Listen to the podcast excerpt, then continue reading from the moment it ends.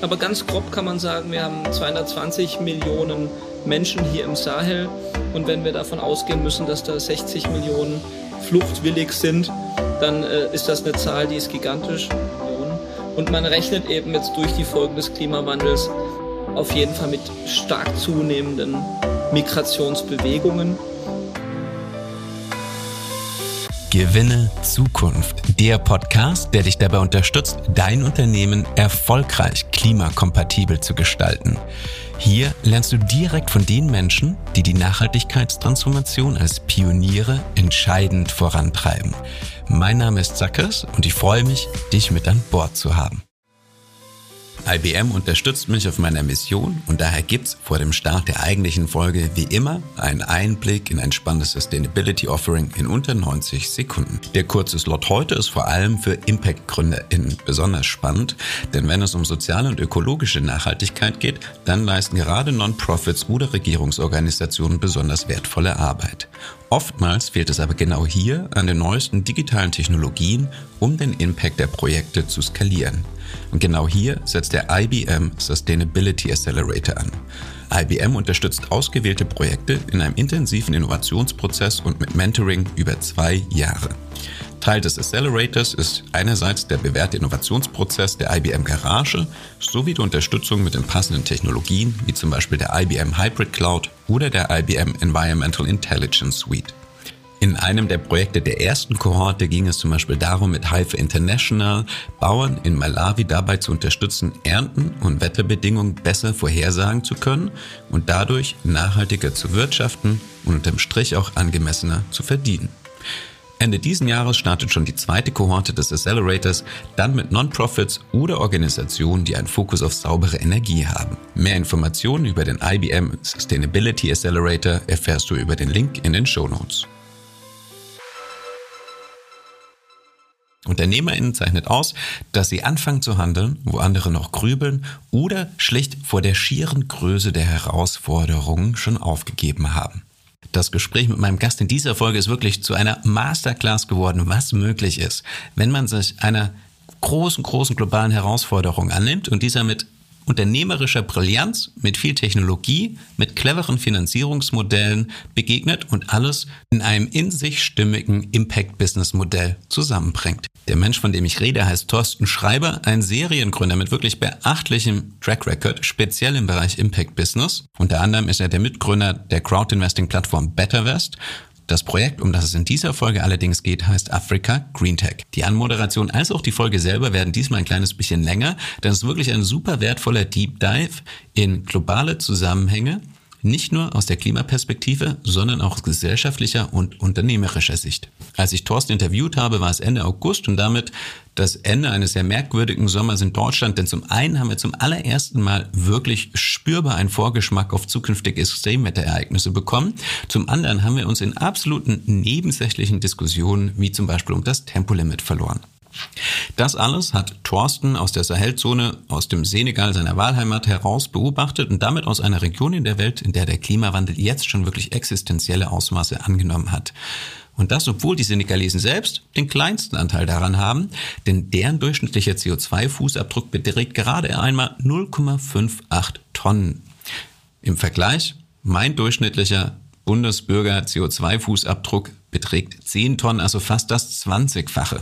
Dazu kommt, dass die Situation im Sahel teilweise so dramatisch wird, dass sie zu Flüchtlings- und Migrationsströmen führen, die teilweise bis zu uns, bis nach Europa reichen. Und das birgt nicht nur jede Menge absoluter menschlicher Dramatik in sich, sondern zukünftig auch viel gesellschaftspolitischen Sprengstoff für die Verhältnisse in Europa. Und genau das hat Thorsten erkannt Deswegen ist er vor Ort in der Sahelzone und im Senegal und versucht die Situation unternehmerisch so zu lösen, dass dabei alle gewinnen. Die Menschen vor Ort, die Menschen hier in Europa, die gemeinsamen wirtschaftlichen Beziehungen und die Welt angesichts des Klimawandels an sich. Das zum Kontext vorab und jetzt geht's los mit der Episode. Ich freue mich unglaublich, dass er mit an Bord ist. Herzlich willkommen, Thorsten Schreiber. Schön, dass ich da sein darf. Danke, Sackes. Thorsten, wir werden im Laufe des Podcastes noch sehr viel darüber reden, was du mit Africa Green Tech und dein Mitgründer mit Africa Green Tech genau machst. In Kürze kann man sagen, ihr wollt in den nächsten zehn Jahren drei Millionen Menschen mit Strom versorgen in Afrika. Aber es geht ja nicht nur um Strom, sondern der Strom ist bei euch dann der, die Ausgangslage für ähm, Kühlung, für das Lagern von Lebensmitteln, für Licht, für Lernen, für Bildung, für Arbeit und eben für ganz viele Gründe im Senegal bleiben zu können und im Senegal ein würdiges Leben zu leben. Wir gehen da im Detail drauf ein, aber erstmal ähm, die Frage, was du erlebst, weil du bist ja tatsächlich vor paar Jahren von Deutschland mit deiner Frau nach in den Senegal ausgewandert, lebst da jetzt.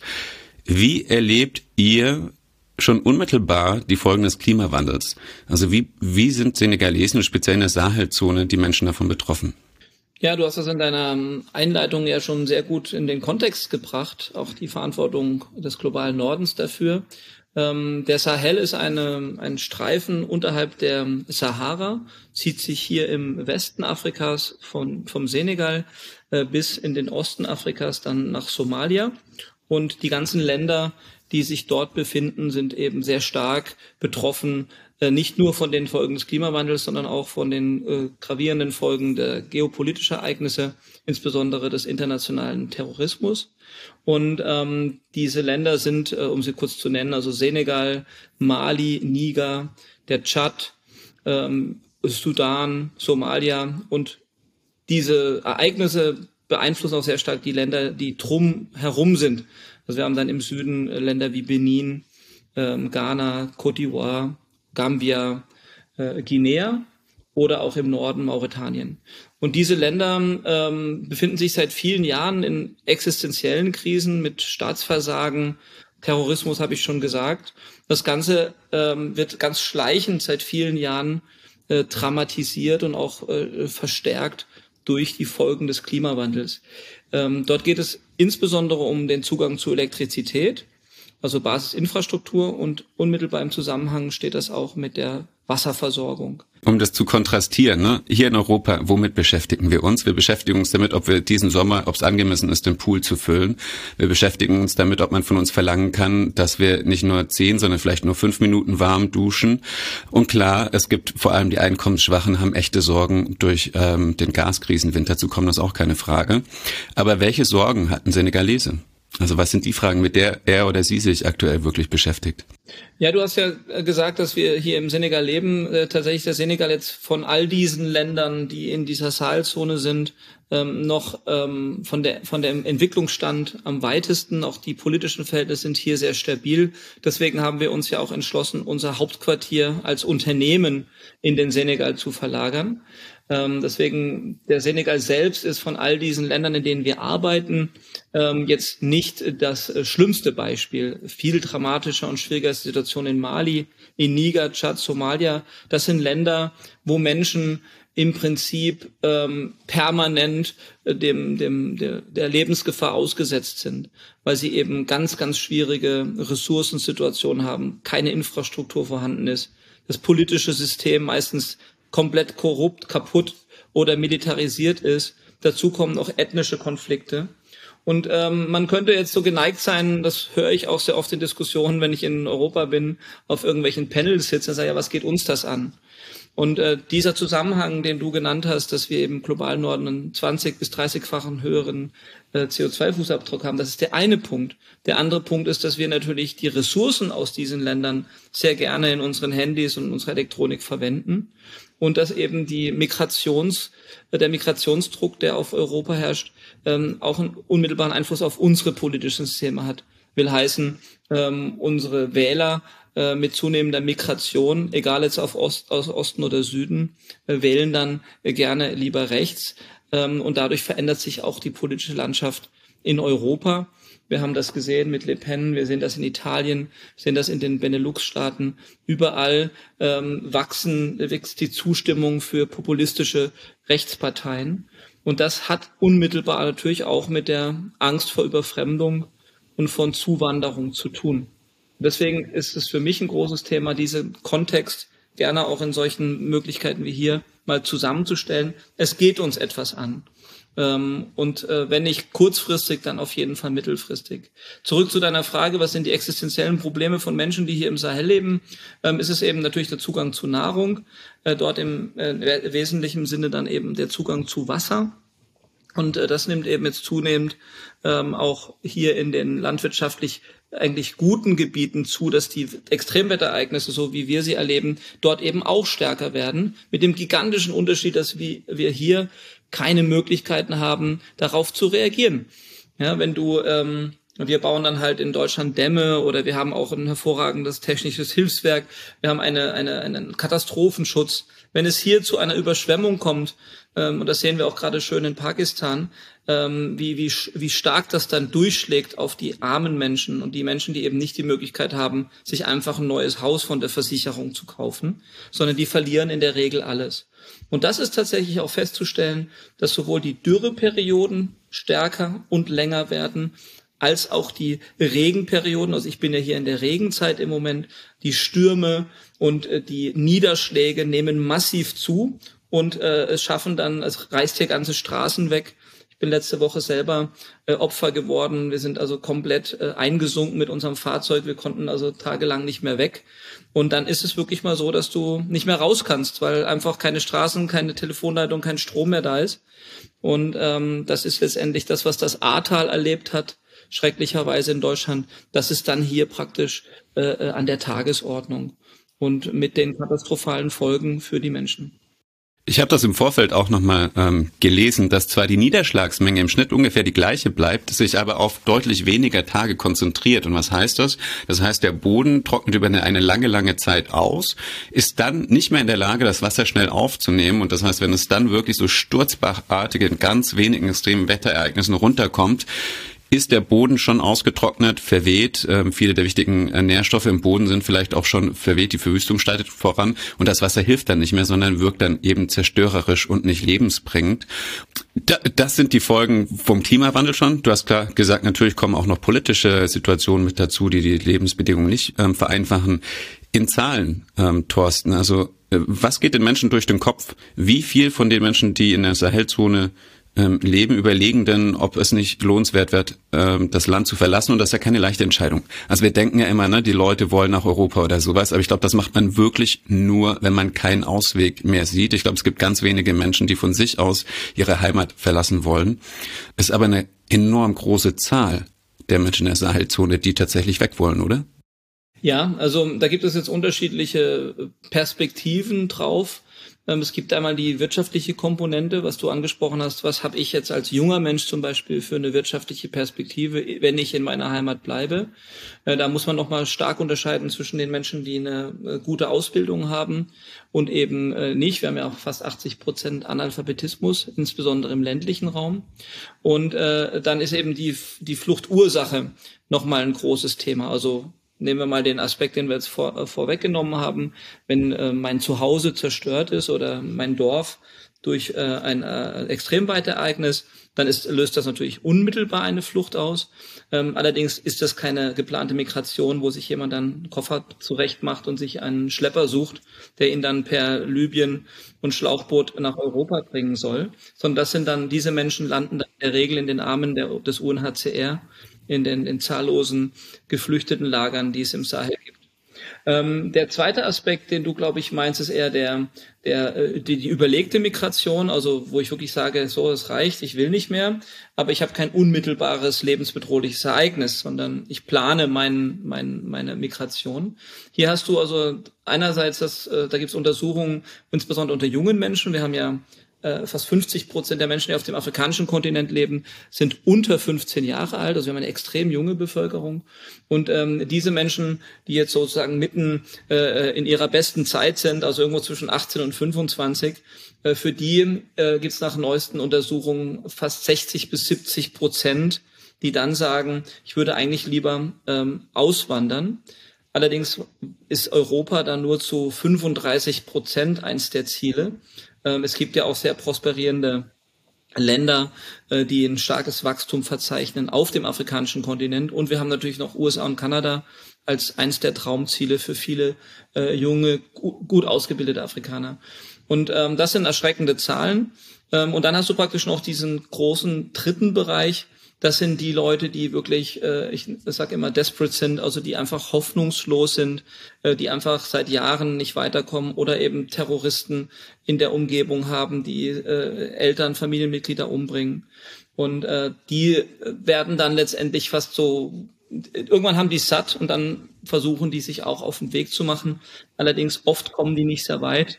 Ähm, das ist sehr, sehr viel Binnenflucht in Afrika. Und das führt natürlich im zweiten Effekt dafür, dass dann äh, äh, die gebildetere Schicht, die eigentlich bleiben wollte, durch die Zuwanderung aus dem Nachbarland eventuell sich auf den Weg macht. Also diesen Effekt haben wir zum Beispiel auch im Niger äh, durch die Migration aus Mali äh, gibt es dort wieder etwas besser gestellte Nigra, die dann sagt, so jetzt wird's mir hier zu bunt, jetzt habe ich zu viele Ausländer im Land, jetzt gehe ich mal weg. Also das muss man alles, ähm, das ist ein komplexes Feld, aber ganz grob kann man sagen, wir haben 220 Millionen Menschen hier im Sahel.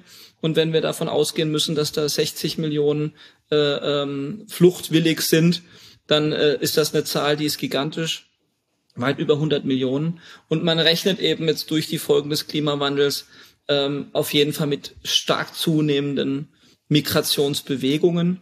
Und äh, die müssen uns eben Sorgen machen. Und was können wir dagegen tun? Die Frage müssen wir uns stellen. Und da haben wir eben einen Ansatz entwickelt, äh, der ähm, technisch funktioniert, der jetzt in Mali viele Jahre erprobt wurde und mit äh, ganz tollen Ergebnissen. Und wir wünschen uns natürlich, dass wir da stärker unterstützt werden. Und genau auf diesen Ansatz kommen wir gleich zu sprechen. Ich halte die Suspense noch kurz für zwei Minuten. Du hast gerade sehr deutlich beschrieben, wie die Lage in der Sahelzone für Menschen sein kann.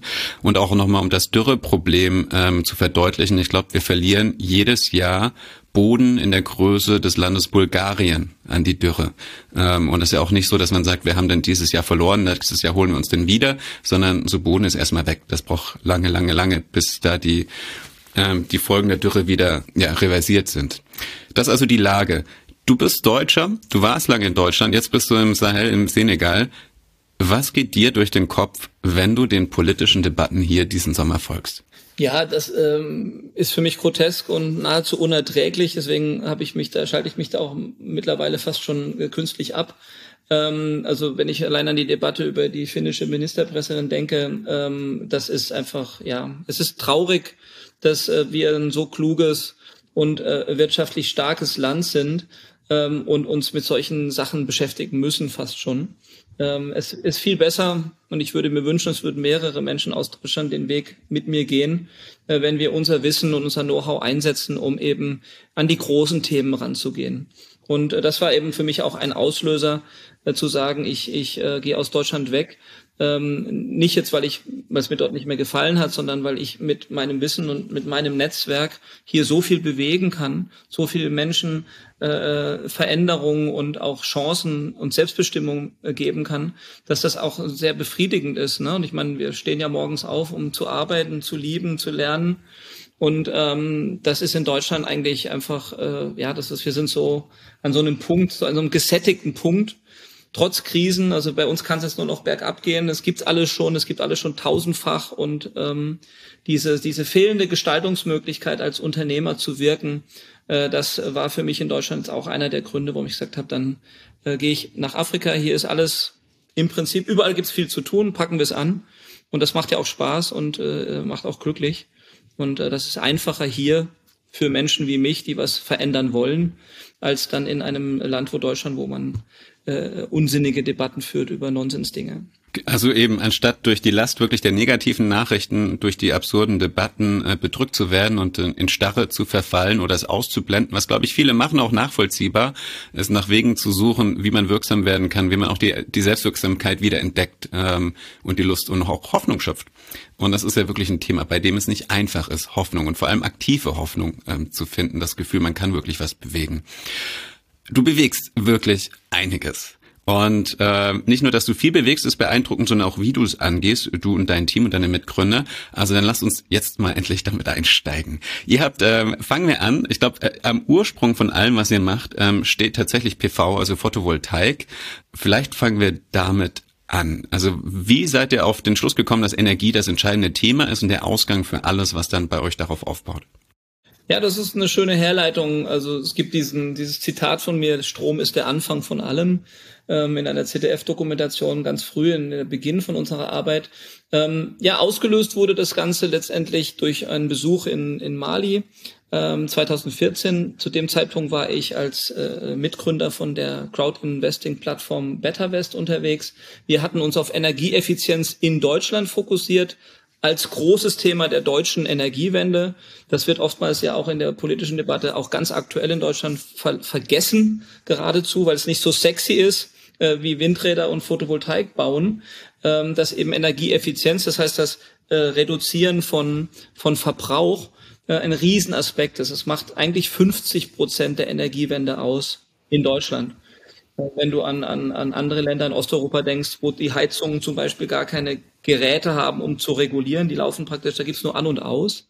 Das war damals unser Thema, hat auch Spaß gemacht und ich bin dann eigentlich eher aus privaten Gründen nach Mali gereist und hatte dort das Glück äh, oder den Schrecken, ich weiß es immer noch nicht, wie ich es bezeichnen soll, eben so ein, ein Monster zu kennenzulernen. Das ist ein, äh, sind Schiffsgeneratoren aus den 1959, 1960er Jahren. Damals tatsächlich noch installiert von einer deutschen Firma in der Zeit, als ähm, Mali noch äh, eine Kolonie war von Frankreich. Und ähm, diese äh, gigantischen Dieselgeneratoren sind so groß wie Häuser.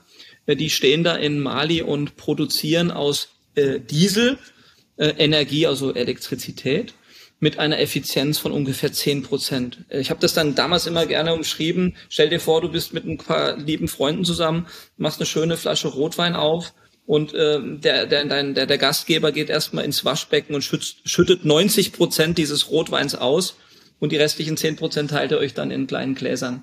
Und genauso ist das eben in diesem Thema gewesen. Ich war ja so ich kam ja so aus der Energieeffizienz, also ich hatte diese ganzen Thema, wie effizient nutze ich Energie. Und es war für mich einfach eine, eine, eine, eine Offenbarung, kann man so sagen.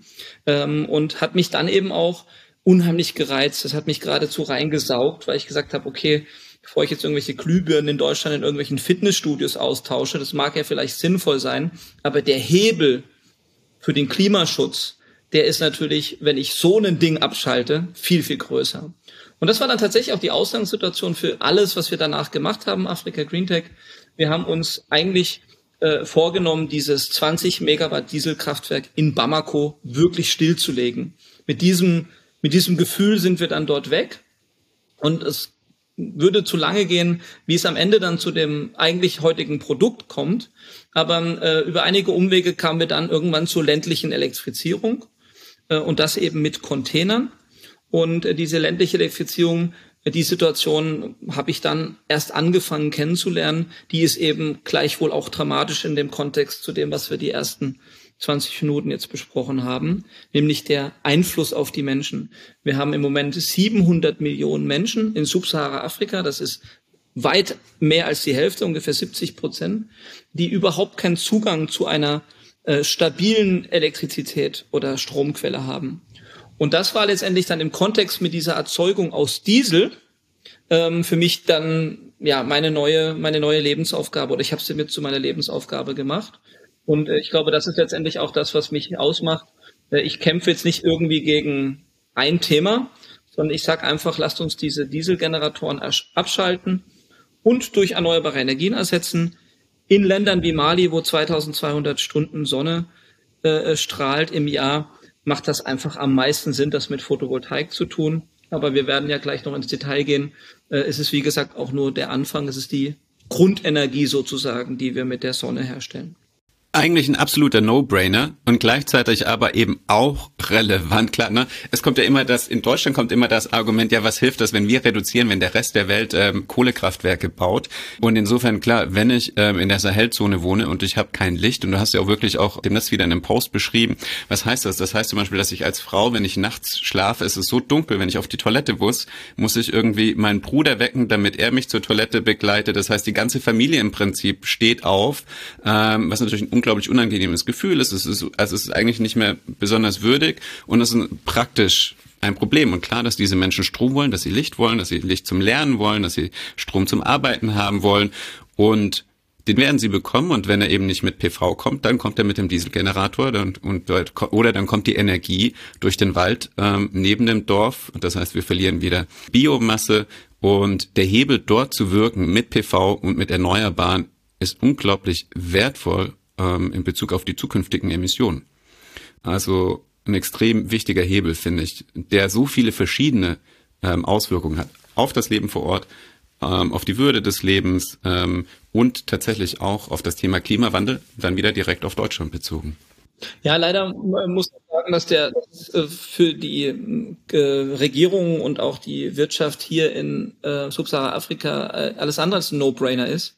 Ähm, also ich bin im Senegal äh, auch gerade mit äh, einigen Leuten aus der deutschen Politik massiv aneinander geraten, weil man hier gerade aktuell ein 300 Megawatt ähm, Gaskraftwerk baut es wurden im Senegal Gasvorkommen gefunden und ähm, der Bundeskanzler war vor kurzem auch hier. Also hier gibt sich gerade eine Wirtschaftselite nach der anderen äh, die Klinke in die Hand. Aber hier geht es nicht darum, wie können wir Photovoltaik aus Deutschland in Senegal bringen, sondern wie können wir möglichst viel Gas herstellen und das dann äh, nach Deutschland transportieren.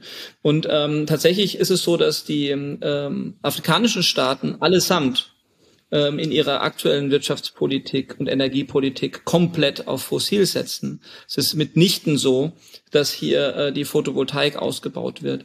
Ähm, das ist echt wirklich äh, dramatisch und auch traurig.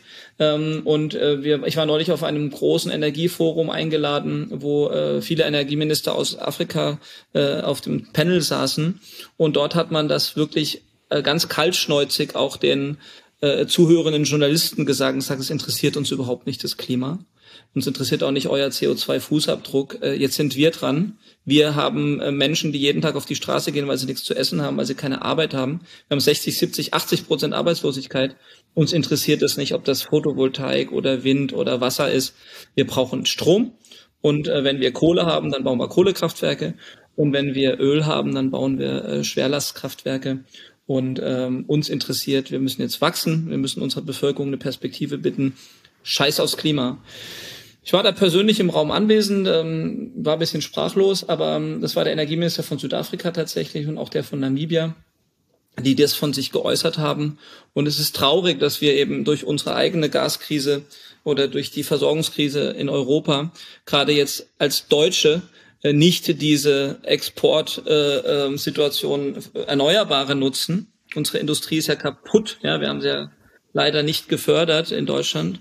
Äh, ist jetzt gerade wieder ein großer äh, Windkraftanlagenbauer ähm, Insolvenz gegangen und hat aufgegeben, ein Werk geschlossen.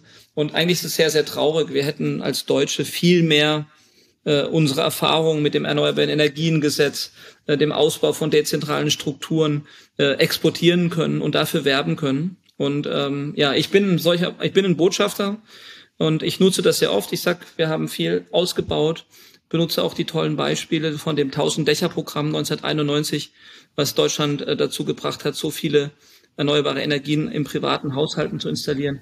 Ähm, aber ich muss leider im Moment konstatieren, dass ähm, die afrikanischen Regierungen hier ähm, da kein Ohr für haben. Die denken nur, wie können wir die Bevölkerung beruhigen?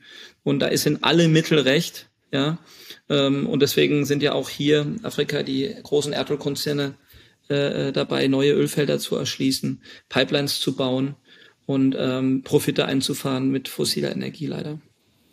Umso relevanter deine Arbeit und umso wichtiger, ähm, dass eben euer Ansatz nicht beim Thema Energie aufhört, sondern auf vielfältigste Art und Weise in den Kommunen vor Ort wirkt.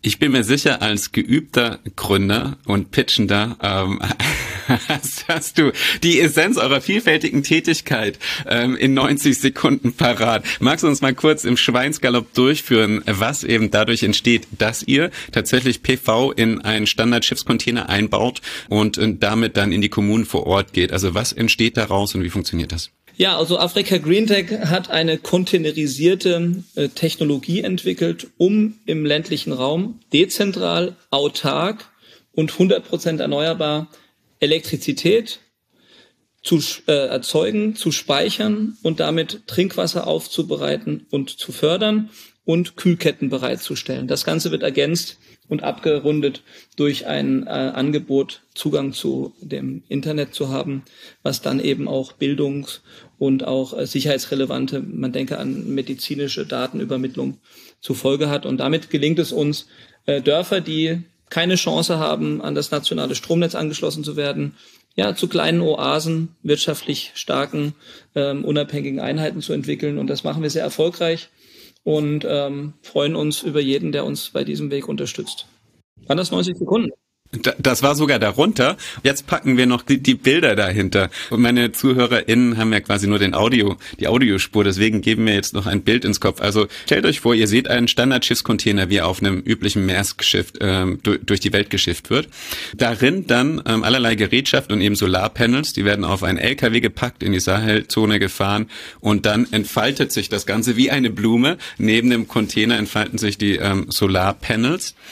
Und dann ist das eben nicht nur eine Einlage für ein Haus, sondern magst du einfach mal kurz, keine Ahnung, drei verschiedene Geschichten und Zahlen nennen, die daraus entstehen, weil es ist eben wirklich die Grundlage für eine ganze Gemeinschaft, nicht nur für ein Haus. Ne? Ja, vielleicht erlaube mir an der Teil noch eine kleine Spezifikation, weil das ist so ein ganz kleines, äh, so ein kleiner Fun Fact. Tatsächlich äh, haben die, ähm, sind die Außenmaße ein Standard-Schiffscontainer so, dass er an dem internationalen Schiffsverkehr teilnehmen kann.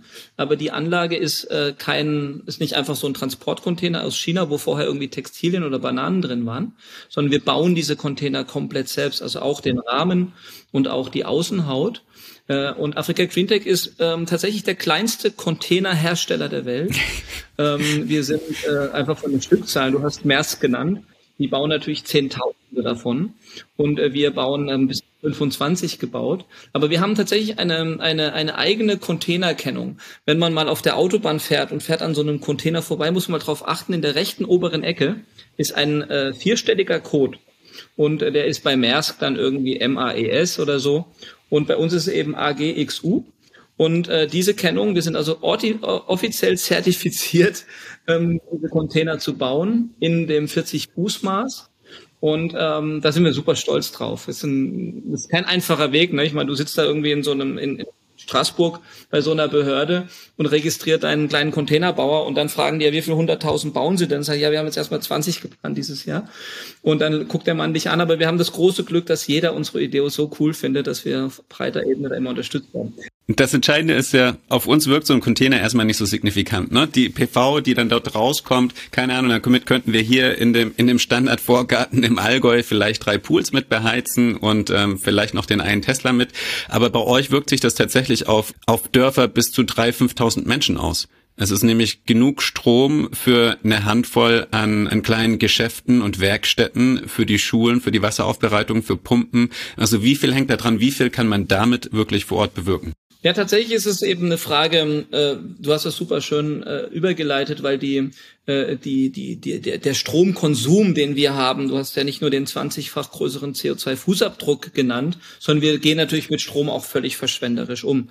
Ja, wir haben ja äh, eine Masse an Haushaltsgeräten, äh, da guckt ja keiner drauf an, wie viel, wie, wie hoch ist die Stromaufnahme.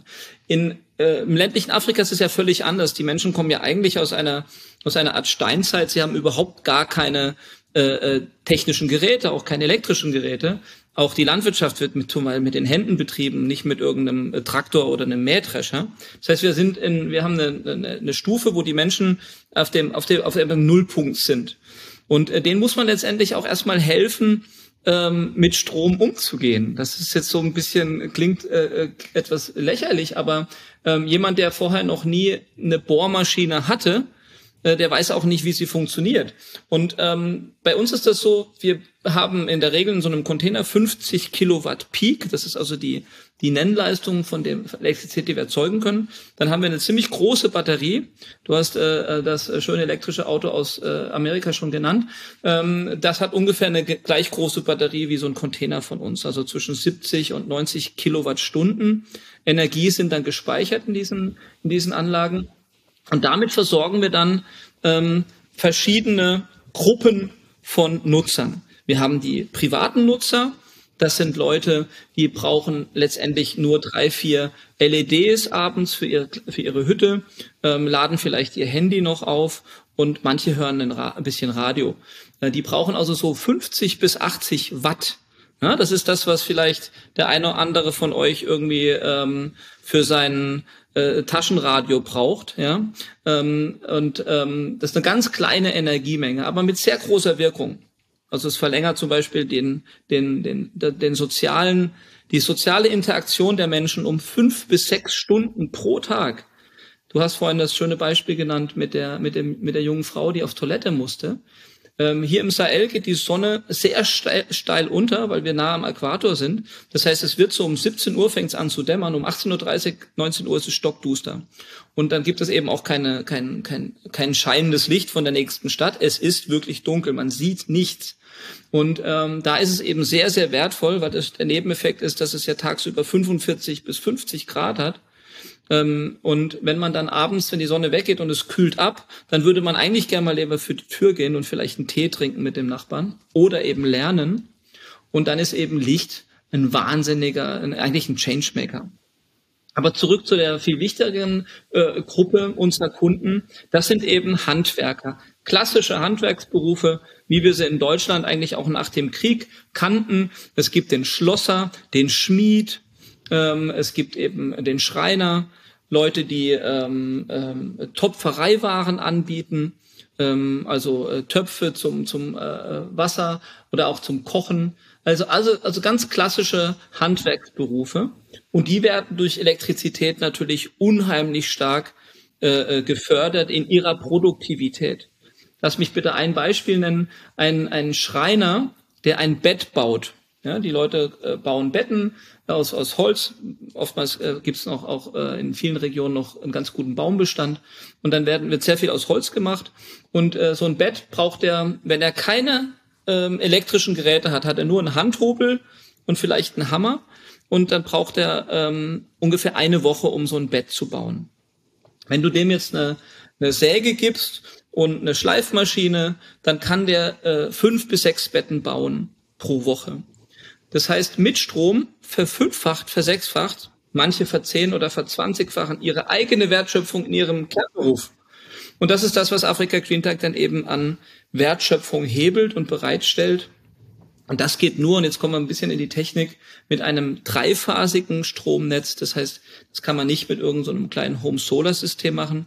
Und unsere Container bieten dann eben auch ein dreiphasiges äh, Niederspannungsstromnetz, an dem man dann zum Beispiel auch Geräte wie Schweißgeräte oder auch Mühlen äh, anschließen kann, die dann bis zu 3000 oder 3500 Watt brauchen. Und das ist eigentlich der Gamechanger ähm, für diese Dörfer, weil es entstehen Handwerksberufe, entsteht direkt Beschäftigung und durch die Produkte, die die Menschen dann herstellen können, entsteht eben auch ähm, ein, ein regelrechter kleiner Wirtschaftsboom in so einem Dorf. Es siedeln sich dann wieder Boutiquen an, es kommen Händler, die Märkte werden regelmäßig eröffnet, weil es ganz andere Produkte zu kaufen gibt. Und ähm, diese Dörfer blühen regelrecht auf. Es ist verrückt. Also ich habe jetzt vor kurzem mal wieder ein Dorf besucht, was wir vor fünf Jahren elektrifizieren. Ich habe das gar nicht wiedererkannt. Ich dachte, ich habe mich irgendwie im Straßenschild ge, äh, äh, ge, geirrt. Erst als ich unseren Container gesehen habe, wusste ich, ich bin im richtigen Dorf. Ja, das war einfach eine kleine Stadt geworden mit, mit Boutiquen und die Leute haben gebaut und es wurde investiert. Also faszinierend wirklich. Kriege ich fast Gänsehaut, wenn ich dir zuhöre, weil ich finde wirklich, wie du sagst, es blüht so auf, es wird eine Oase. Ne? Es ist eben nicht nur, dass eine, eine Lampe angeht und dann ist halt irgendwie Licht, wo vorher kein Licht war, sondern es, es entsteht ein komplettes Ökosystem und ihr habt ja unglaublich viele Geschichten auch auf eurer Webseite. Es ist ja nicht nur so, dass der Schreiner dann länger arbeiten kann, sondern ihr habt viele Geschichten von, er kann plötzlich zwei, drei Leute einstellen. Ähm, die, die Tochter vom Nachbarn kann anfangen zu studieren, sie hat und nachts zu lernen für die Uni. Das heißt, sie hat plötzlich eine Perspektive. Ähm, und das alles multipliziert sich in den Effekten so, dass die Menschen eben plötzlich das Gefühl haben, ich kann hier bleiben, ich habe hier eine Zukunft, ich habe hier eine Chance in meinem eigenen Land, in meine, ähm, in meinem eigenen Sozialgefüge auch. Und das, damit kommen wir zum Anfang des Podcasts. Plötzlich entsteht ähm, eine Chance vor Ort. Aber eben selbstbestimmt. Es ist also nicht genau. so, dass wir den Menschen wir was sagen, du sollst das werden, du sollst das lernen, du sollst das nicht tun, sondern wir bauen nur das Ökosystem, danke für das Wort, äh, die Plattform, auf der die Menschen dann ihre eigenen Träume erfüllen können. Und der eine möchte Schneider werden, der andere möchte studieren. Und äh, den Effekt, der ganz besonders ist, es kommen auch Leute zurück, die schon das Dorf verlassen hatten und sagen, wow, jetzt gibt's Strom, jetzt kann ich ähm, wieder bei meiner Familie sein und zum Beispiel auch meine Landwirtschaft betreiben, weil die äh, Produkte, die entstehen durch Strom, und jetzt kommen wir wahrscheinlich gleich zu den anderen äh, Services, die wir haben, zum Beispiel durch die Kühlkette. Ja, ich habe vielleicht, äh, ich bin in der Familie groß geworden, äh, die hat eine äh, 10 Hektar Plantage mit Mangos und äh, jedes Jahr gehen uns 70, 80 Prozent der Mangos verloren, weil die in der Sonne so schnell faul werden, dass ich sie überhaupt gar nicht verkaufen kann. Außerdem haben zu dem gleichen Zeitpunkt alle Familien gerade ihre Mangos auf dem Markt. Ja? Und jetzt habe ich aber die Möglichkeit mit Strom kombiniert mit sauberem Wasser und kombiniert mit einer Kühlkette die Möglichkeit, Säfte herzustellen oder getrocknete Mangos anzubieten in Gläsern. Und dadurch entstehen ganz neue Produkte und Möglichkeiten. Und das ist letztendlich eine ganz tolle ähm, ja, äh, wirtschaftliche Entwicklung, die wir dann eben für den, für den Menschen anbieten können. Und auch da würde ich, es sind so viele Themen einfach, die bei euch drinnen stecken und das wird schwierig, das zu begrenzen. Aber kurz nochmal da reingehend. Auch wieder Nachhaltigkeitsthema. Wenn ich 70 bis 80 Prozent der Ernte erhalten kann, also andersrum gedacht, wenn ich 80 Prozent verliere, dann heißt das eine unglaubliche Menge an Pestiziden, die ähm, vielleicht eingesetzt wurde unter Umständen oder Saatgut, das verloren geht. Ne? Das heißt, allein der Nachhaltigkeitseffekt dadurch, dass mir die Ernte erhalten bleibt, ist ja schon riesig. Das ist das eine. Dann hast du die Kühlketten angesprochen. Auch nochmal ein Exkurs, den wir uns, glaube ich, nicht gönnen an dieser Stelle, aber ich glaube, an anderer Stelle hast du auch gesagt, Kühlprobleme in Afrika in afrikanischen Ländern ein unglaubliches Thema wegen den eingesetzten Kühlmitteln, wegen da wiederum Emissionen. Also nochmal eigentlich eine Podcast-Folge für sich, warum auch das Thema für uns als Europäer so relevant ist. Genau, so multipliziert sich das auch gerade hast du gesagt, eben die Selbstbefähigung. Es geht eben nicht um so einen klassischen NGO-Ansatz nach dem Motto, wir bohren einen Brunnen, dann sind wir wieder weg und äh, was die damit machen, ist uns egal. Und außerdem wissen wir eh besser, wie es geht und ähm, erklären denen mal kurz, wie die Welt funktioniert.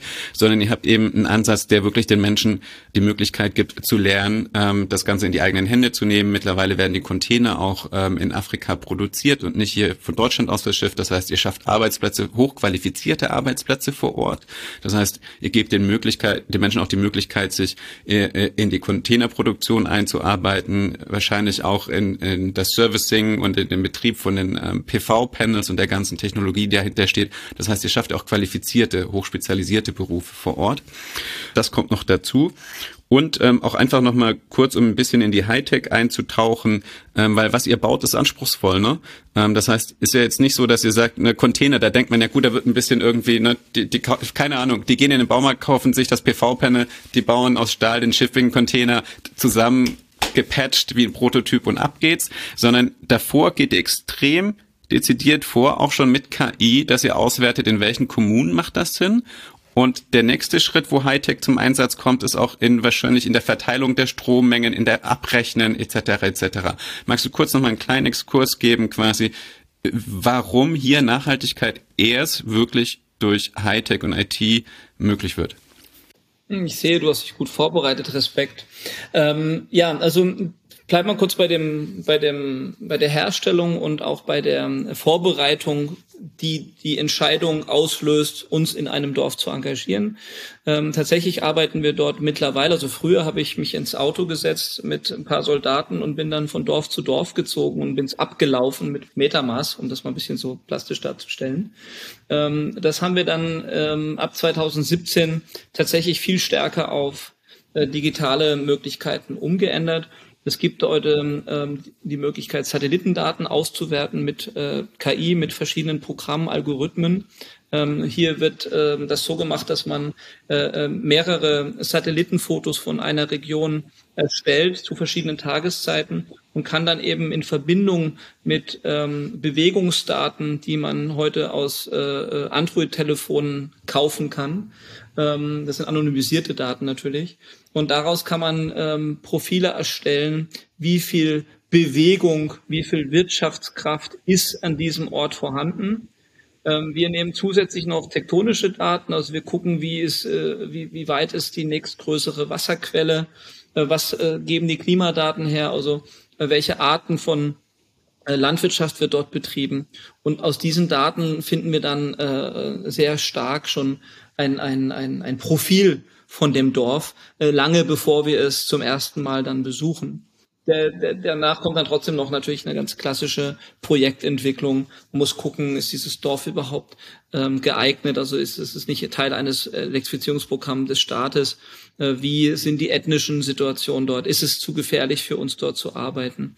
Äh, wir haben natürlich auch sehr, sehr viel Druck und äh, Vorschriften von unseren Investoren, äh, wo wir arbeiten dürfen, wo nicht. Also äh, das Sicherheitsbedürfnis des Geldes nimmt äh, natürlich auch einen großen Einfluss auf die Entscheidung, wo wir arbeiten.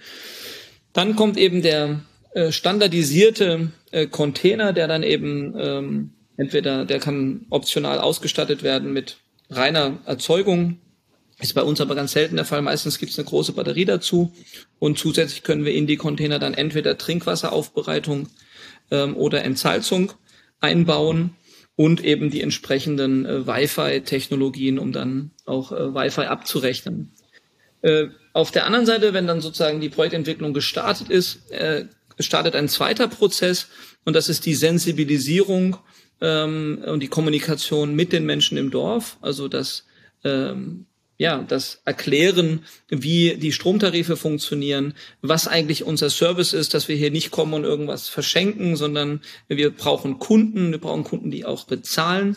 Und äh, dann äh, gibt es eben einen mittlerweile auch extrem gut weiterentwickelten ähm, Prozess, bei dem unsere Mitarbeiter mit Tablets äh, Interviews durchführen.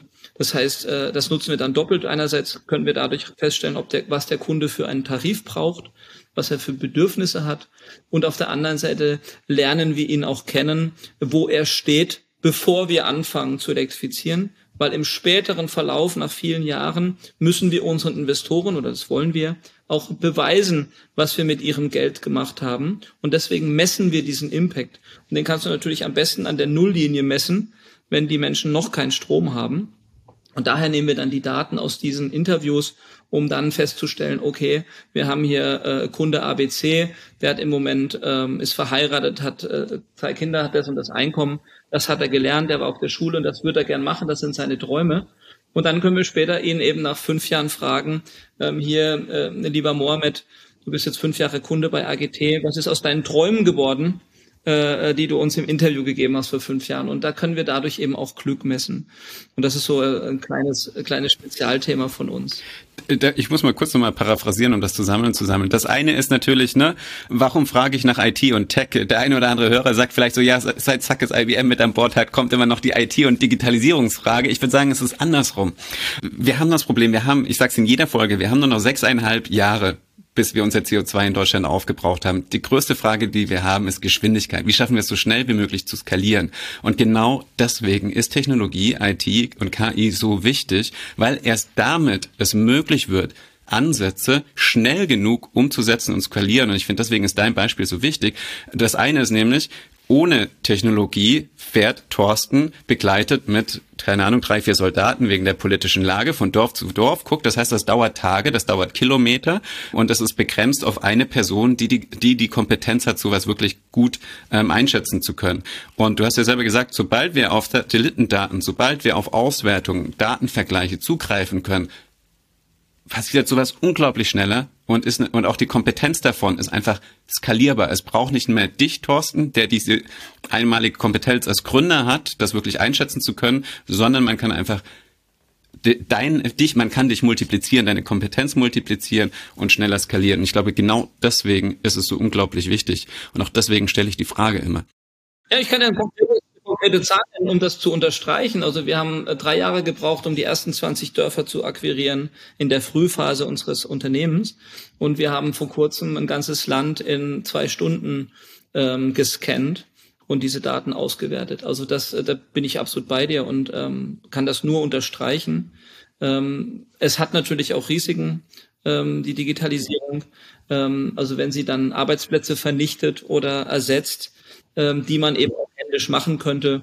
Also ich halte zum Beispiel nichts von äh, ähm, satellitengesteuerten automatischen äh, ähm, Traktoren, die auf Feldern rumfahren, also zumindest nicht in Afrika bitte.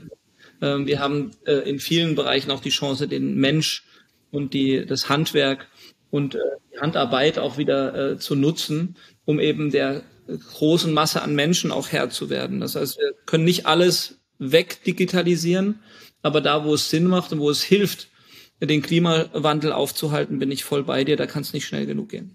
Und das ist mein Fazit einfach auch nochmal. Es ist egal mit welchem Anbieter das ist. Es muss nicht der sein, der bei mir im Podcast mit an Bord ist, sondern es ist einfach nur unglaublich entscheidend zu wissen. Es braucht KI, es braucht Daten, egal mit wem man es umsetzt. Es hilft unglaublich, den Impact zu skalieren. Und das andere wichtig ist, und das hast du nämlich, das war der zweite Teil deines Statements, war der Mensch, den in den Mittelpunkt zu setzen. Und das, das Spannende ist ja so, das heißt immer Customer Centricity.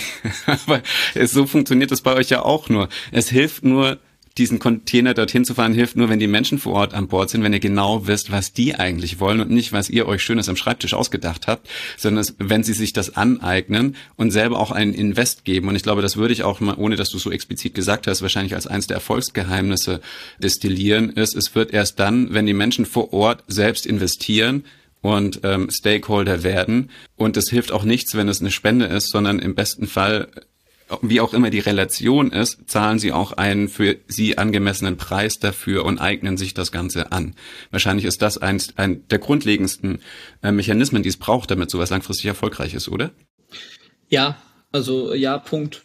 Die, äh, der Kontext ist natürlich größer. Man kann nicht, äh, äh man darf das nicht gegeneinander ausspielen. Äh, das wird leider auch das gemacht. Auch ich muss da sehr aufpassen in meiner eigenen Kommunikation, weil es geht mitnichten darum, äh, ähm, NGOs als solche äh, zu, zu schlecht zu machen, nur weil sie mit Spenden arbeiten. Das ist einfach auch ein Teil unseres jahrzehntelangen Systems, dass wir auf der einen Seite, auf der einen Seite riesige, gigantische Corporates haben, hinter denen auch dann sehr vermögende Familien stehen, die diese Firmen gegründet haben und die nehmen dann steuermindernd äh, ihr Vermögen aus dem Unternehmen raus, nachdem sie an die Börse gegangen sind und put, machen das dann in eine Stiftung und spielen sich dann eben als Finanzierer der äh, äh, der Philanthropie auf. Das ist ein grundsätzliches Systemproblem, über das äh, leider tabuisiert gesprochen wird, weil diese Menschen immer noch als große Philanthropen gelten.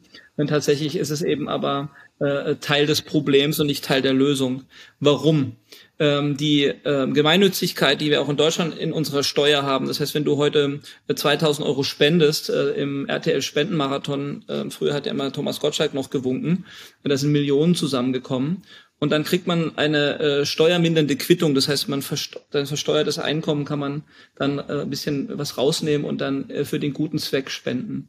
Dann gibt's, geht das Geld in irgendeine Organisation rein, will da jetzt gar keinen Namen nennen, und die entscheidet dann, was sie mit dem Geld macht. Und ähm, du hast vorhin den Brunnen genannt, das ist eins typisches, ein bisschen plattes Beispiel, aber äh, diese spendenbasierten Organisationen nehmen sehr starken Einfluss auf die lokale Wirtschaft. Wenn äh, ich das aus meinem Sektor dir nennen darf, äh, meine Wettbewerber arbeiten zu 100 Prozent mit ähm, Grants oder mit ähm, Subventionen. Das heißt, äh, ein, ein, ein Staat nimmt Schulden auf und äh, kauft dann ein System bei einem Unternehmen und ähm, derjenige, der das System dann betreibt, also genau mein Geschäft macht, äh, der äh, hat letztendlich selber gar nichts investiert, weil das ist ja von den Gebern finanziert worden. Das heißt, er hat gar keinen, gar keinen Grund dafür zu sorgen, dass die Batterie gewartet ist oder dass die Panels sauber sind oder dass das Grundstück ordentlich eingezäunt ist, weil er ja nichts damit zu tun hat, nichts für bezahlt. Und ähm, es gibt diesen schönen Spruch, den mein Opa immer gesagt hat, was nichts kostet, ist auch nichts wert. Und ähm, das ist letztendlich das, wo wir mit dem Social Entrepreneurship Ansatz ansetzen und sagen, stopp, ähm, äh, wir wollen hier, ähm, wir, wir müssen den Menschen klar machen, dass dass nur, dass das einen Wert hat und dass hier jemand et etwas investiert und das muss wertgeschätzt werden und es muss eben auch zurückbezahlt werden. Und dadurch setzt so ein Mechanismus bei den Menschen ein, dass sie sich zweimal überlegen, ob sie äh, diesen Service brauchen oder wollen. Und wenn sie ihn dann bezahlen müssen, dann versuchen sie eben auch selber was daraus zu machen. Das ist dann genau das, was ich dir vorhin erklärt habe mit der Wertschöpfung. Ein, ein, ein, ein Mann, der dann sich entscheidet, eine Schreinerei aufzumachen und Strom bei uns zu kaufen, und jeden Monat eine Rechnung kriegt über 100 Euro, der setzt diesen Strom dann eben auch so ein, dass seine Maschinen laufen. Deswegen guckt er danach, dass seine Maschinen auch repariert sind und gewartet sind. Und all diese Prozesse werden nur dann in, in Kraft gesetzt, wenn es eben keine Spende ist. Und äh, deswegen habe ich dieses Hashtag investieren statt spenden ins Leben gerufen. Nicht um die Menschen, äh, die Gutes tun wollen mit gespendetem Geld. Da komme ich gleich noch ganz spezifisch nochmal drauf zurück. Aber man sollte sich auch als jemand, der in Afrika was Gutes tun will, eben gut überlegen, ob das Geld nicht besser angelegt ist Wenn ich scheitere mit meinem Ansatz, ähm, und wir pleite gehen, ja, dann ist das Geld auch weg, so wie bei der Spende. Aber bei mir ist zumindest die Chance, dass es zurückkommt und erneut investiert werden kann. Und diese, diese Bewegung, die möchte ich gerne anstoßen. Und es gelingt mir jetzt auch in großen Dialogen mit ganz, ganz großen NGOs, äh, diesen Social Entrepreneurship Ansatz reinzubringen. Und selbst große NGOs überlegen jetzt, äh, äh, Recurring Revenues, wie das dann in der Fachsprache heißt, also Erlösquellen zu, äh, zu äh, enablen, so dass äh, eben die Menschen nicht mehr Opfer sind und sagen, hier schenke ich dir, du kriegst einen Sack Reis, du armer Mensch, weil du kannst ja selber nicht mehr aufs Feld gehen. Oder ich sag hier, ich gebe dir Saatgut und helfe dir eben, dass dieses bekannte Beispiel mit dem Fischer, ne, der äh, bringe ich jemandem das Angeln bei oder schenke ich jemandem einen Fisch. Und das ist letztendlich dieser ganz alte ursprüngliche Ansatz der Hilfe zu Selbsthilfe, die ich eben gern ersetze durch investiere in Menschen, empower people. Und da sind wir eben super stark drinnen. Und ich bin so froh, dass ganz viele uns jetzt kopieren und nachmachen, weil das kann eine echte Revolution geben und die Menschen in Afrika haben es verdient, dass man eben in sie investiert und sie nicht wie Opfer behandelt. Ich, ich werde oftmals als, als, ich möchte nicht als Gegner der klassischen Entwicklungshilfe oder der NGO-Welt wahrgenommen werden. Ich kritisiere das, äh, was da passiert ähm, die Akteure und die Menschen, mit denen haben wir natürlich im Feld wahnsinnig viel zu tun. Wir haben ganz, arbeiten auch ganz eng mit denen zusammen und viele sehen das ganz genauso. Nur es ist ein systemisches Problem und es muss systemisch angegangen werden. Für mich ist da eine ganz klare Grenze zu hin, äh, wo sich Spenden eben weiter als das richtige Mittel erweisen und das ist die humanitäre Nothilfe. Das ist nicht die Entwicklungshilfe. Also meine, mein Polit, meine politische Forderung ist ganz klar, wenn es eine Katastrophe gibt, Naturkatastrophe, Krieg, Vertreibung, Terrorismus und Menschen fliehen und müssen versorgt werden, weil sie alles verloren haben, dann können wir das nur mit Spenden lösen. Ja, was für eine, eine, eine junge Frau mit einem äh, äh, sechs Monate alten Baby auf dem Rücken, wo gerade Boko Haram den Mann abgeschlachtet hat und den Sohn entführt, was will ich mit dieser Frau investieren? ja, die ist traumatisiert, die braucht Hilfe. Deswegen Spenden ist gleich humanitäre Nothilfe. Alles andere Geld, und ich meine wirklich alles andere Geld, das Thema Brunnen, wirtschaftliche Entwicklung, Good Governance, all diese Sachen, die wir ebenfalls momentan mit Fördermitteln oder mit Entwicklungshilfegeldern, Deutschland gibt 12,5 Milliarden Euro pro Jahr dafür aus, dieses Geld wegnehmen, nicht sofort, aber in Schritten aus der Entwicklungshilfe und an Social, Invest, äh, Social Businesses investieren. Das ist genau der gleiche Effekt. Wenn die Social Businesses scheitern, ist das Geld genauso weg wie vorher. Aber ich als Staat habe die Chance, einen Teil dieses Geldes zurückzubekommen, zum Beispiel über langlaufende, niedrig verzinste Darlehen. Und dann könnten Leute wie ich in diesen Ländern investieren. Wir machen die Arbeit an der Front, wir riskieren unser Leben, ja. Aber bitte gebt uns dieses Geld, was ihr vorher letztendlich im Sand versickern lasst, im wahrsten Sinne des Wortes. Gebt es Menschen wie mir, es muss nicht ich sein, alle die äh, Social Entrepreneur, wir haben allein in Deutschland 500 Social Businesses, äh, investiert dieses Geld, leiht uns dieses Geld, lasst uns damit wirken und dann haben wir einen doppelt positiven Effekt. Das ist mein politischer Appell. Zwei Sachen. Also, um einen ganz großen Bogen hier nochmal kurz zusammenzufassen. Für mich waren dreieinhalb Punkte wichtig in diesem Podcast. Das eine ist ähm, die Klimaauswirkung auf die Sahelzone und was das mit uns in Deutschland zu tun hat und warum wir A, Verantwortung sind, aber langfristig, wenn wir uns nicht drum kümmern, auch betroffen davon sind. Das zweite war, welche Rolle wirklich Technologie und zwar Hightech spielt, um hier aktiv zu werden. Das dritte, wie man das unternehmerisch angehen kann mit einem auf Impact orientierten Modell. Da ist noch, da müssen wir gleich noch mal kurz ähm, wirklich ins Detail reingehen. Und als letztes ist dann nämlich auch ein spannender Punkt, den du ganz am Anfang angerissen hattest, das ist dann das 3.5 meiner Punkte für den Podcast, die Chance von Green Tech als eigentlich wichtiger Markt für einen Technologieexporteur wie Deutschland. Und die Frage, sollten wir auf Gas oder Erneuerbare setzen?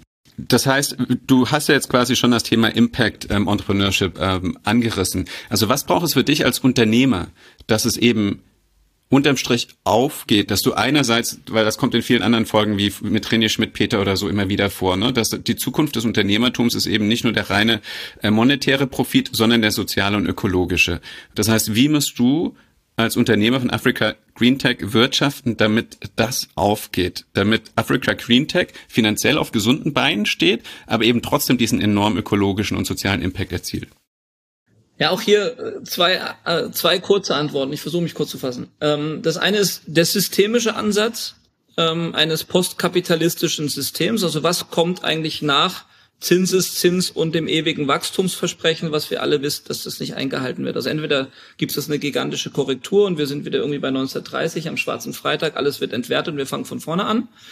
Ähm, oder wir versuchen wirklich mal vernünftig drüber nachzudenken, was, wofür soll Geld verwendet werden und wie gestalten wir Investitionen. Dort gibt es viele Akteure, es gibt äh, die Idee des ESG, wir haben jetzt gerade einen riesen Rückschlag mit der Taxonomie, äh, dass Gas und Atom auch nachhaltig ist. Also wie können wir künftig Finanzströme nutzen, um eben nicht nur darauf zu gucken, wie sich Geld möglichst viel vermehrt, sondern wie wird damit eine positive Wirkung erzeugt. Gibt es diesen Begriff des Impact Investings. Und ähm, hier sind wir in einem Transformationsprozess, allerdings auch noch leider in einer ganz marginalen Größenordnung. Also wirklich nachhaltig investiert zum Beispiel so äh, der größte ähm, Hedgefonds äh, der Welt, äh, BlackRock, im Bereich 0, ja, und das muss sich ändern. Also wir müssen raus aus fossilen und wir müssen vor allen Dingen für die Sachen, die unserem Planeten, unserer Gesellschaft und der Menschheit schadet, das muss teurer werden. Ja, äh, äh, wir dürfen äh, Waffen und all diese Themen, die uns nach, nach, also jeder weiß es, das muss sanktioniert werden. Die, das Geld darf nicht mehr in diese Sachen fließen oder es muss irre teuer sein, so dass die Motivation von die Unternehmen beginnt, davon abzulassen. Gleichfalls muss auf der anderen Seite, und jetzt komme ich zum zweiten Teil der Antwort, was uns angeht, müssen Unternehmen, die nachweislich reparieren, heilen, helfen, die müssen eigentlich äh, ähm, für 0% Zins Geld bekommen, weil sie einen wirtschaftlichen Zweck erfüllen. Und wenn ich einen jungen Menschen in Afrika halte, der im Dorf bleibt und nicht nach Europa flieht, dann spart das dem Staat 40.000 Euro. So viel kostet es einen, einen abgelehnten Asylbewerber zu versorgen und zurückzuführen. 40.000 Euro. Ich brauche 100 Euro, um diesem gleichen jungen Menschen hier in Afrika einen Stromanschluss zu legen. Und das muss letztendlich auf die Agenda der Politik. Und da müssen wir ganz klar auch als Gesellschaft einfordern und sagen, Leute, guckt euch die Zahlen an. ist ja kein Blödsinn, den ich rede. Ich mache das seit Jahren. Ja, wir müssen Geld so allokieren, dass es positiv wirkt. Da würde ich gern kurz rein, weil das wäre ja das ideale Szenario und du kannst es ganz klar wirtschaftlich belegen, warum das Sinn macht mit Zahlen. Die Regularien begünstigen dieses Szenario allerdings aktuell nicht für dich. Das heißt, wie schaffst du es trotzdem jetzt aktuell wirtschaftlich zu sein und ein profitables Unternehmen zu führen im Sinne von, es gibt einen ökologischen und einen sozialen Profit und gleichzeitig aber ist der monetäre Profit so, dass es sich von alleine trägt oder langfristig so trägt, dass es auch für die Investoren Sinn ergibt. Ihr habt quasi Investoren, ihr habt Crowd-Investing und ich glaube, ihr überlegt sogar darüber nach, mit einem SPAC an die Börse zu gehen langfristig.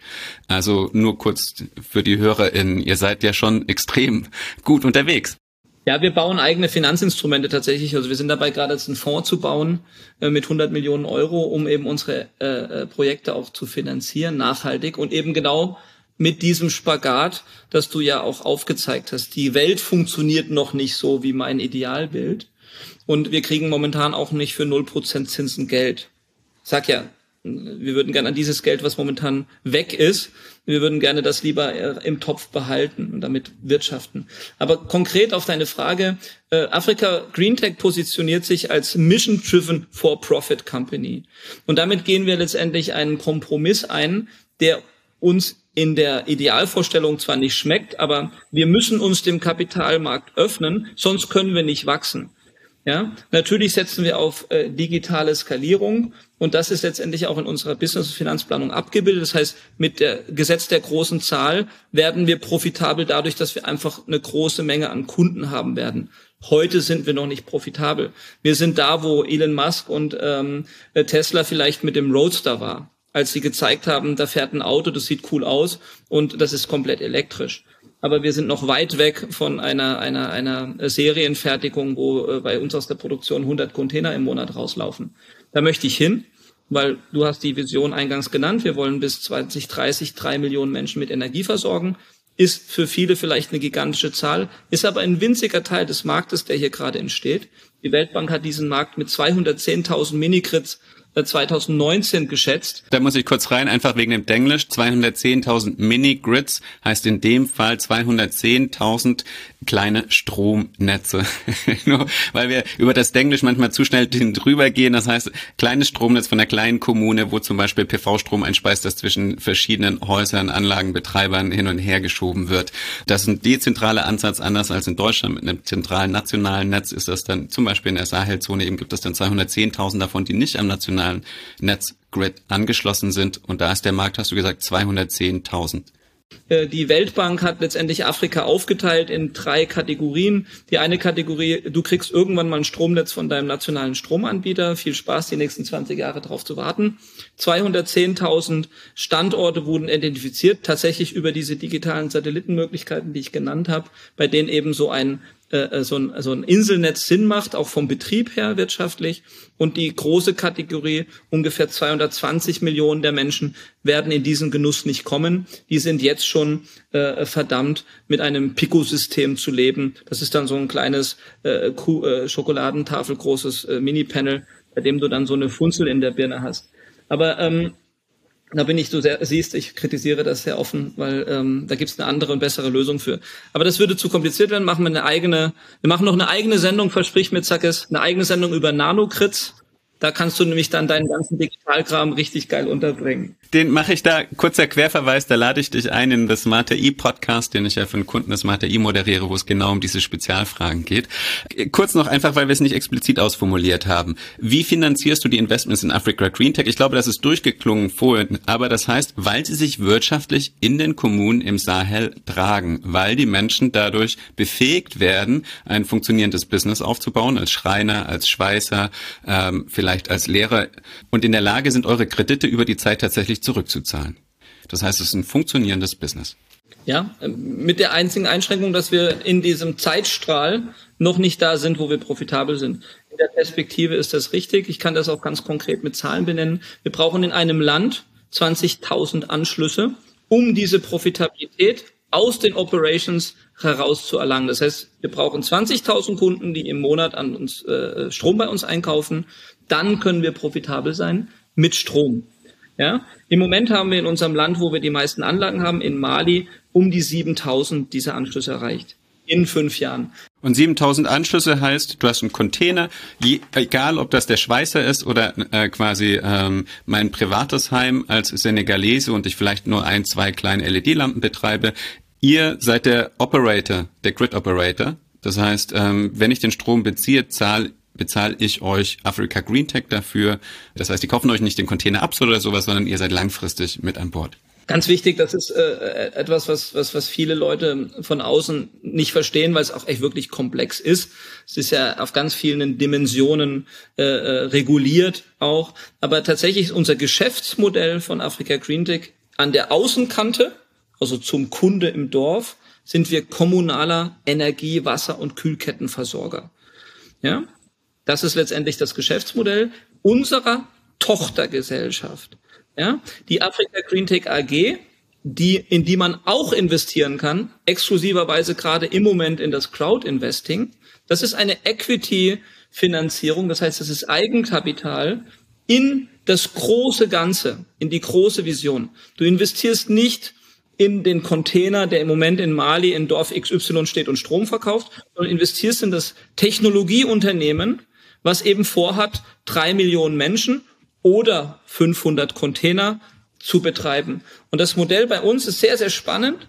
Wir sind ja ein äh, äh, Infrastrukturunternehmen. Das heißt, wir bauen Technologie, betreiben die 15 Jahre und danach werden die ähm, Finanzierungen, die das Projekt selber hat, das ist Fremdkapital, das ist dann zurückbezahlt und danach verdienen wir letztendlich als Muttergesellschaft ganz viel Geld damit, weil wir müssen keine Kredite mehr auf der Projektebene zurückbezahlen. Deswegen haben wir so einen so einen so einen äh, liegenden Hockeystick.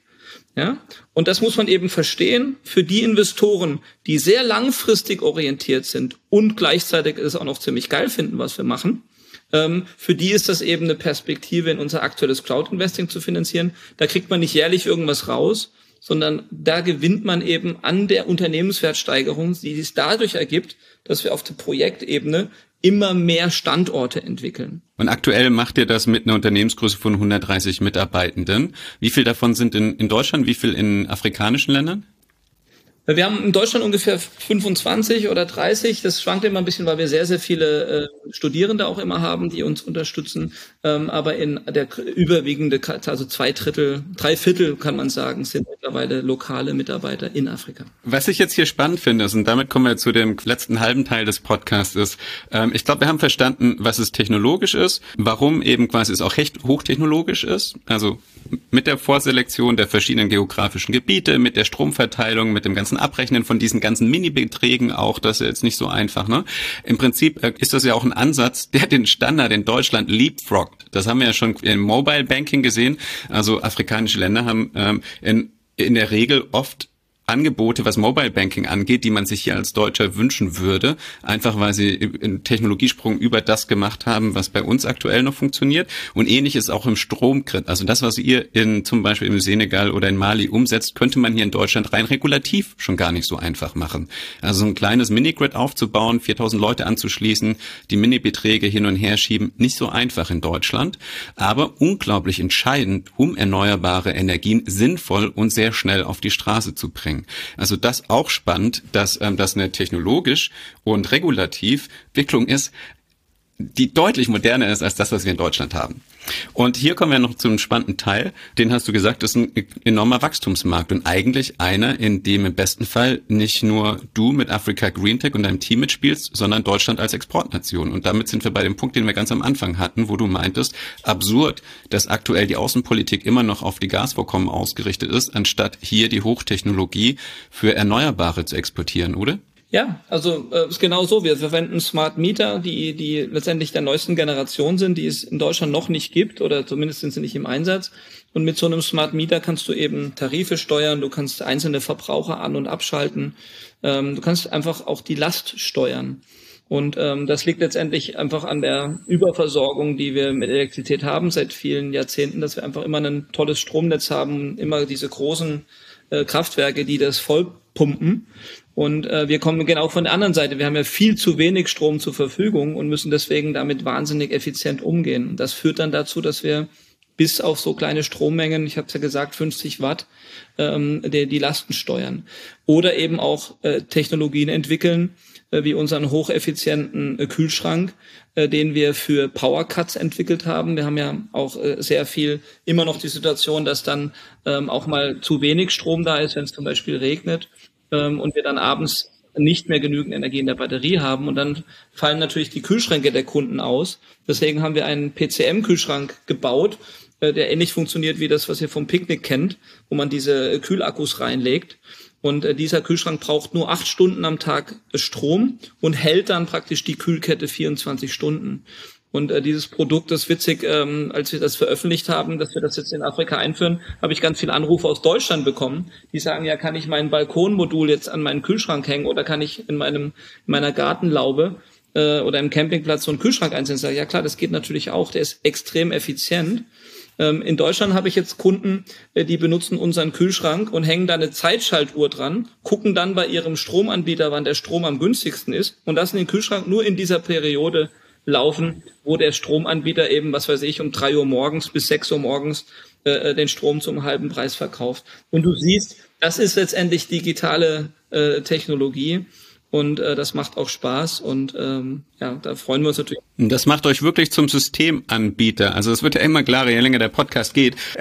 Auch wenn die Relationen andere sind. Ihr seid schon so ein kleines bisschen wie der Tesla, würde ich mal sagen.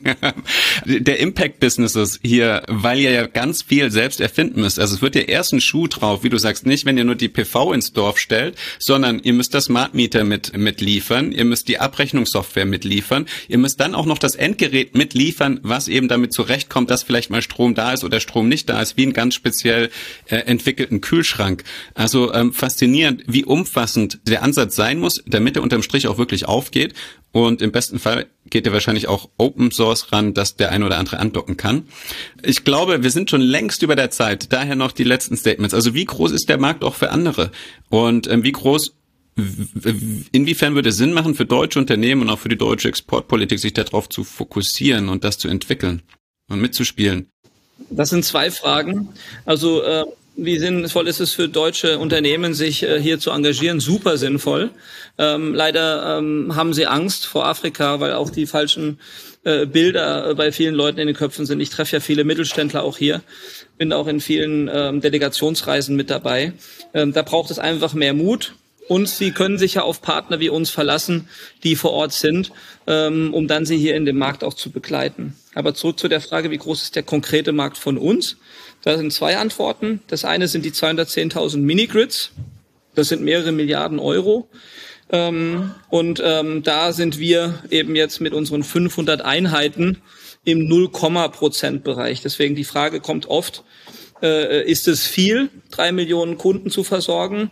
Äh, wenn man das mit dem vorhandenen Markt vergleicht, ist das verschwindend wenig. Und wir als Pionier in dem Markt trauen uns eben schon zu, äh, 0,3 Prozent des Marktes für uns zu vereinnahmen. Die andere äh, Thematik Systemanbieter, hier habe ich kurz angedeutet mit den Pico-Systemen, würde ich mir echt wünschen, dass du mich nochmal einlädst, da würde ich gern drüber sprechen. Ähm, wir haben eine äh, patentierte Möglichkeit, Nanogrids zu bauen. Das ist eine ganz neue Technologie, bei der man einen Haushalt äh, autark versorgt mit einem hybriden System. Das heißt, die Anlage, das ist ein ganzes so eine kleine Box. Und diese Box kann sowohl DC als auch AC, das heißt, du kannst deine, deine normalen Geräte wie Handy, äh, Radio und so weiter direkt mit dem Gleichstrom verbinden und für größere Geräte hast du den Wechselstrom. Und jetzt kommt der Hammer. Du kannst äh, mit dieser Software die automatisch ein Stromnetz simuliert, diese Boxen miteinander vernetzen.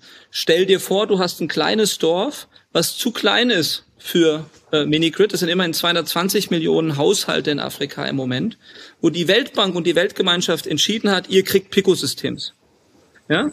Also das, was Mobisol oder D-Blocks und andere Firmen anbieten oder Solar.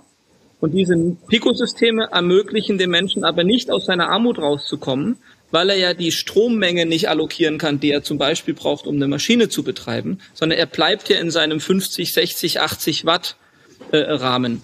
Und mit unserem System, mit dem Nanogrid, äh, geht er einfach zu seinem Nachbar, legt 50 Meter Kabel, verbindet dessen Box mit seiner Box und sie teilen sich den gemeinsamen Strom. Und das lässt sich skalieren bis zu 100, 200 dieser Boxen. Das heißt, wir kommen in der in der in der Vernetzung äh, dieser dieser vernetzten Nanogrids auf die gleiche Kapazität wie das, was ein Container hat. Es kann aber organisch wachsen. Das ist das viel, viel, viel Wichtigere. Ja, weil wir das Riesenthema haben, dass wir, dass diese äh, Stromnachfrage ja erst entsteht. Ich habe ja vorhin gesagt, die Menschen haben keinen Strom und deswegen auch gar keine Geräte. Das heißt, wenn der Strom dann plötzlich mal zur Verfügung ist, weil wir als Anbieter ihn bereitstellen, dann dauert es eine ganze Weile, bis die Menschen sich die Abnehmer kaufen. Da muss ich jetzt kurz rein, weil das extrem aufregend ist die Leute wollen Strom, die Leute werden den Strom bekommen. Und entweder sie bekommen ihn mit Kohle- und Gaskraftwerken und sie bekommen ihn quasi jetzt ganz plakativ gesagt ähm, mit Billigkühlschränken aus China oder sie bekommen ihn ähm, mit nachhaltigen Produkten sinnvoll angelegt in einem in sich äh, sinnergebenden System, ähm, äh, das auch klimakompatibel ist. Klingt doch erstmal nach eben einem riesigen Potenzial für Export, Hightech-Export aus Deutschland und ähm, eben absolut sinnvoll dort reinzugehen. Ja, das, was Deutschland oder auch die EU noch nicht begriffen hat, anders als das äh, tolle Land, was du genannt hast, äh, China. Ähm, die Menschen hier haben zwar die Nachfrage und können sich das auch leisten. Das ist die ganz, ganz wichtige Nachricht. Unsere Kunden können sich den Strom leisten. Was sie nicht haben, sie können das Kapital, um die Assets anzuschaffen, nicht allokieren ja, weil es fehlt anders als in Deutschland hier die Finanzierung ähm, von lokalen Banken. Wir haben hier, wenn du hier zu einer Bank gehst, äh, dann sagt die ja äh, 25 Prozent Zinsen. Das kannst du dir gar nicht leisten als ähm, als äh, normaler äh, äh, Unternehmer, ja. Und deswegen, was Deutschland und auch andere EU-Länder äh, verstehen müssen, sie müssen Finanzierungsinstrumente mitliefern. Das heißt, ähm, die Amortisation eines Assets ist möglich. Und hier haben wir halt leider veraltete Systeme. Wir haben sowas wie die Hermes-Bürgschaften. Nur dadurch, dass die Länder natürlich nicht die Governance-Standards erfüllen, die, äh, wie die EU, ja, ähm, können sie letztendlich keine Bürgschaften vergeben. Das ist das große Problem. Deswegen, wer als Unternehmen Produkte und Dienstleistungen hier in Afrika verkaufen möchte, der sollte eben sich eben auch über innovative Finanzierungsmöglichkeiten Gedanken machen das ist dann das Schlusswort auch. Genau das haben wir ja getan, sonst hätten wir uns hier gar nie äh, letztendlich erfolgreich bewegen können. Wir haben Finanzierungsinstrumente geschaffen. Ich war der erste, der das, ich bin der, die erste Firma, die ein Crowdfunding in Afrika gemacht hat, was mit deutschen Kleinanlegern finanziert wurde, war schon 2015 so. Dann haben wir einen Bond aufgelegt, also eine Unternehmensanleihe 2017 mit 10 Millionen, mit denen haben wir unsere Anlage in Mali äh, finanziert. Jetzt haben wir zweimal hintereinander ein großes Crowdfunding gemacht, einmal Fremdkapital, einmal Equity. Und wir werden jetzt unseren Fonds, den Global South Impact Fund, auflegen äh, mit 100 Millionen Euro, bei dem wir die Container dann in den Fonds rein verkaufen und dann wieder äh, mit unseren Tochterunternehmen betreiben und damit letztendlich auch den Investoren ähm, die Möglichkeit geben, die Assets zu sichern. Die Container sind ja theoretisch weiterhin äh, äh, mobil. Das heißt, wenn der Investor sagt, so, ich habe die Nase voll von Afrika Green Tech, ich möchte gerne mein, mein Geld sichern, dann kann er die Container letztendlich äh, einen Hafen äh, schicken und keine Ahnung nach Myanmar verschiffen. Und äh, mit diesen innovativen Ansätzen revolutionieren wir eigentlich dieses Problem und äh, schaffen eben auch Inspiration für andere Leute. Wir werden jetzt vielfach kopiert, sowohl was die Finanzprodukte angeht, es haben sich hunderte Plattformen formiert, als auch eben was die ähm, äh, Unternehmensanleihen angeht. Es gibt jetzt immer mehr Agrarfonds und solche Sachen und es ist cool zu sehen, äh, dass die Leute von uns inspiriert wurden. Aber natürlich, das Original bleibt das Original.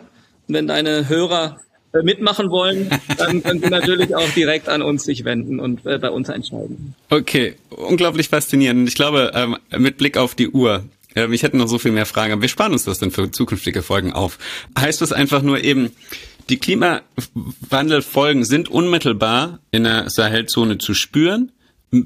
Hauptsächlich verantwortet durch Länder wie Deutschland äh, oder Länder, in denen Menschen leben mit einem Fußabdruck jenseits der äh, äh im zweistelligen Bereich der CO2-Tonnen. Und gleichzeitig aber auch haben wir hier einen großen Hebel, um gegen den Klimawandel wirksam zu werden. Und idealerweise auch noch geht es auf mit einem sinnvollen wirtschaftlichen Handeln. Also, also ich meine, man könnte sich ja eigentlich nichts Besseres wünschen, als dass es Sinn macht, hier aktiv zu werden gegen den Klimawandel und gleichzeitig es eben auch noch wirtschaftlich Sinn macht für die Leute vor Ort, weil sie mitwirtschaften, als auch für uns als Exportnation von Hightech, von Technologie, von Wissen. Eigentlich wieder ein No-Brainer. Mit Blick auf die Uhr würde ich jetzt nicht destillieren, was die Learnings sind, die man vielleicht auch in einem Unternehmen beim Dekarbonisieren in Deutschland einsetzen kann. Aber ich glaube, was viel wichtiger ist, einfach wie relevant Afrika als Kontinent ähm, für Deutschland ist und den Klimawandel und warum es Sinn macht, ein kleines bisschen über den Tellerrand hinauszuschauen. Und ähm, damit kommen wir wieder zu dem Intro, sich weniger mit dem Tempolimit oder dem Dienstwagenprivileg zu beschäftigen, sondern mit den grundlegenden globalen Fragen. Es ist eben nicht nur ein bedrückendes Thema, sondern es ist gleichzeitig ein ähm, extrem aufregendes Thema, was sehr viel Unternehmertum braucht, sehr viel Mut, viele Menschen braucht und spannend ist, wenn es so aufgeht wie bei dir. Ich, ich höre, bei dir im Hintergrund wird äh, kräftig gehämmert. Insofern glaube ich, die Arbeit im Senegal ruft. Äh, vielen Dank, dass du dir die Zeit genommen hast. Danke dir, war toll. Wie beeinflusst der vermeintlich softe Faktor Führung und Management die Klimatransformation von Unternehmen? Können auch große Unternehmen klimapositiv werden und wenn ja, wie? Darum geht's in Folge 12 und 13 von Gewinne Zukunft zum Thema Führung mit Professorin Annabel Ternes und zum Thema Klimapositivität mit der absoluten Impact Gründerlegende Tim Schumacher, dem Gründer von Ecosia und dem World Fund. Also am besten auf den Abo- oder Follow-Button in eurer Podcast-App klicken, keine der kommenden Folgen verpassen. Und wenn ihr mir noch einen Riesengefallen tun wollt, dann hinterlasst natürlich auch eine Sternebewertung und gerne ein, zwei Sätze im Feedback. Danke euch.